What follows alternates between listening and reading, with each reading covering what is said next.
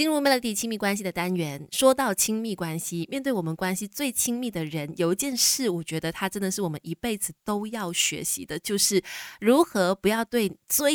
亲近最亲密的人去发泄心中的情绪。你会发现呢，当你的情绪没办法找到一个管道去好好的把它排解出来的时候，你会最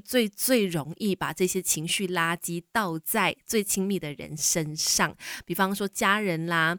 你的另外一半啦，小孩啦，其实是最直接受到我们把这些坏情绪转移的对象。是的，说到转移，就是很多时候呢，我们会把长期累积的情绪压下来，然后再把它转移到相对对你来说威胁力比较没有那么高的人身上，也就是呢最能够包容你的人，他们不会因为你发脾气了就不爱你。那因为我们知道说不管怎么样，对方都还是会接纳我们，都还是会爱我们，所以就更倾向于把这些坏情绪不好的话语说给亲密的人亲近的人听。可是这是最伤害感情的，因为话说出去之后呢，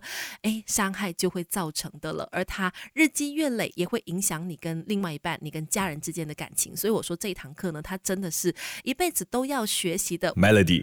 亲密关系，今天在 Melody 亲密关系，我们说对于我们最亲密最亲近的人，往往也是我们最常去说狠话的对象。我自己小的时候就发现到说，为什么我很多时候对于可能兄弟姐妹啦，或者是对于我的这个父母呢，有的时候我讲话会蛮凶的，明明我平时是一个很温和的人，可是呢对我身边的家人呢，我常常就是会感觉情绪会比较饱满一点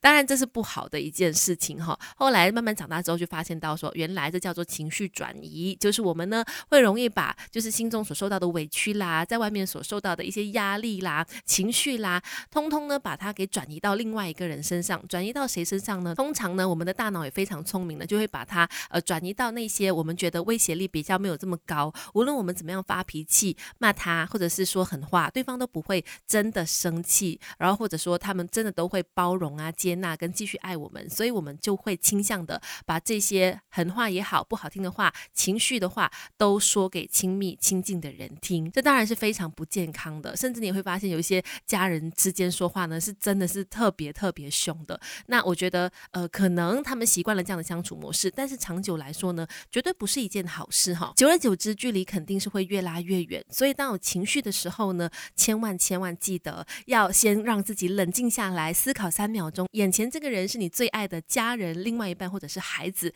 那千万不要把这些恶毒的话语呢说给他们听。而有情绪的时候呢，找到适当的管道去发泄才是正确的做法。 Melody 亲密关系，你好，我是翠文，继续有 Melody 亲密关系。对于越亲密你越在乎的人就应该越爱惜，而不是呢对他们经常说狠话哈。不要小看这件事，它往往呢就像是在对方的心上刺了一根刺，然后你会觉得说没关系啦，我们每天一起生活，每天一起过日子嘛，今天可能说的难听的话没关系，我明天只要对他好一点就没事了，就可以把那根刺给拔出来了。可是人心都是肉做的当你把那根刺拔出来的时候，其实在那个心上还是会永远留着一个洞，伤害还是在那边的，只是你有没有去注意到它而已。所以有情绪的时候，选择正确的管道去发泄出来，而不是对你爱的人说狠话。比方说我觉得真的是忍受不了了，不是叫你要压抑哦，而是找一个方法把你的那个情绪给宣泄出来。你可能是可以用写日记的方式，用写出来的方法呢，就是你会觉得在写的那个过程当中，你可能再一次的面对这个事情，可是在那个过后呢，你会暂时感觉自己把这件事情放下了，就留在那个笔记本里面。又或者是呢直接去运动挥汗，那也是一个很好发泄情绪的方法。再不然的话呢，做一些你平常喜欢做的事情，看场电影啦，听听歌，出去走走，吹吹风，亲近大自然等等，都是很好抒发情绪的管道。反正就是千万不要对你爱的人说狠话。